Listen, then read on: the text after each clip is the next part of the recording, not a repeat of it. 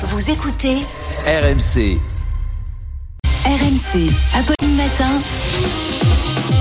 C'est tous les jours de manche.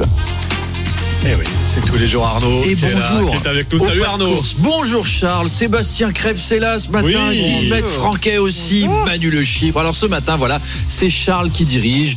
Pour lui, c'est un peu la grasse mat. Oui. Il a pu dormir jusqu'à des wouh, 4 heures, Oh 4 oui. h 30 Large, large. Charles a pu vivre un peu la vie d'Apolline hier soir, se coucher à 20h30, regarder la télé, profiter des quatre personnes qui font du bruit dans son salon. Alors Apolline, c'est ses enfants hein, qui lui demandent qu'est-ce qu'on mange ce soir? Bon Charles, c'est pas ses enfants euh, qui lui demandent Hmm, qu'est-ce qu'on mange ce soir. Oh non, non. Pendant ce temps, Sébastien a Ah. pris la place de Charles, c'est-à-dire il s'est couché à 17h, il a dû expliquer à sa femme que se lever à 2h du mat, c'était une promotion. Oui. Mais je te jure, c'est bon pour ma visibilité. Un petit café, c'est bon. Allez, on va parler de choses sérieuses, notamment un symbole sérieux. Le Ah. ministre de la Santé, Aurélien Rousseau, a déploré qu'Elisabeth Borne vapote à l'Assemblée nationale. C'est interdit par le règlement. D'ailleurs, vous avez noté, euh, l'anagramme de vapoter, c'est pas voter. Ça explique qu'elle soit autant accro au 49.3.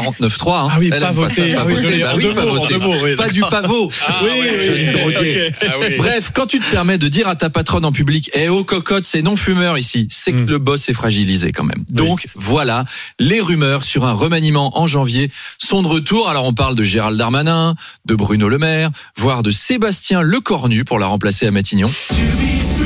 Ouais. On reproche à Elisabeth Borne son manque de charisme et c'est sûr que Sébastien Lecornu, en termes de charisme, on est une classe au-dessus. hein. On est dans le, le- dans l'histoire des hommes magnétiques. Il y a David Bowie, à Georges Clooney et Sébastien Lecornu. Le fameux trio. ouais. Guillemette, je suis sûr qu'elle a des posters de Sébastien Bien Lecornu accrochés à ses murs. Alors quand je dis Sébastien le corps nu, je parle pas de vous tout nu, Sébastien. hein, sur- je me permettrai pas. Elisabeth. Elis- Ça aussi, j'ai des posters. Elisabeth Je suis désolé Seb, j'ai l'image. ah, on a l'image d'un coup. Elisabeth Borne manque de charisme, mais en même temps, vous voulez qu'elle lutte comment dans le monde d'aujourd'hui? Je vous rappelle que le week-end dernier, les écolos twerkaient.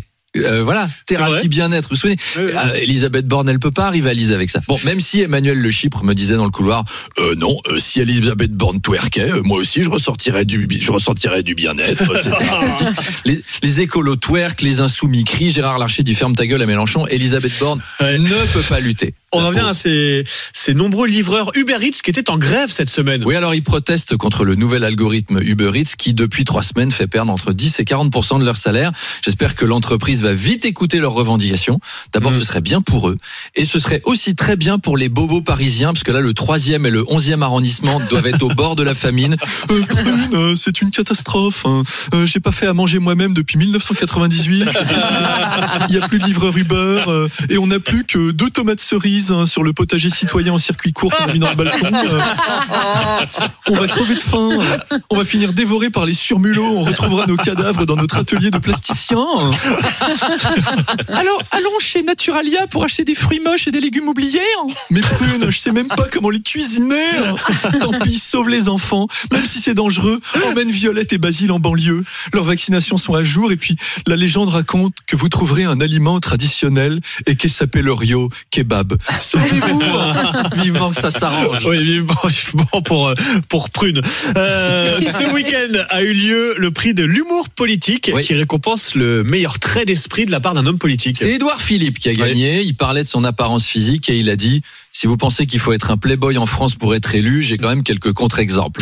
Elle est bonne, je trouve qu'elle est pas, Pas mal. mal. C'est vrai qu'on a quelques politiques qui sont assez moches. C'est d'ailleurs l'occasion d'un petit quiz. Cette personnalité politique est-elle moche ou pas? C'est parti. non, non. Éric Ciotti. Non, je Non, non, plaisante, non, je non, non, plaisante. non, non. On va pas faire ce quiz-là. Personne veut d'ennui. Personne veut d'ennui. Non, il y a un vrai quiz. C'est est-ce que cette plaisanterie a été faite par un homme politique ou pas?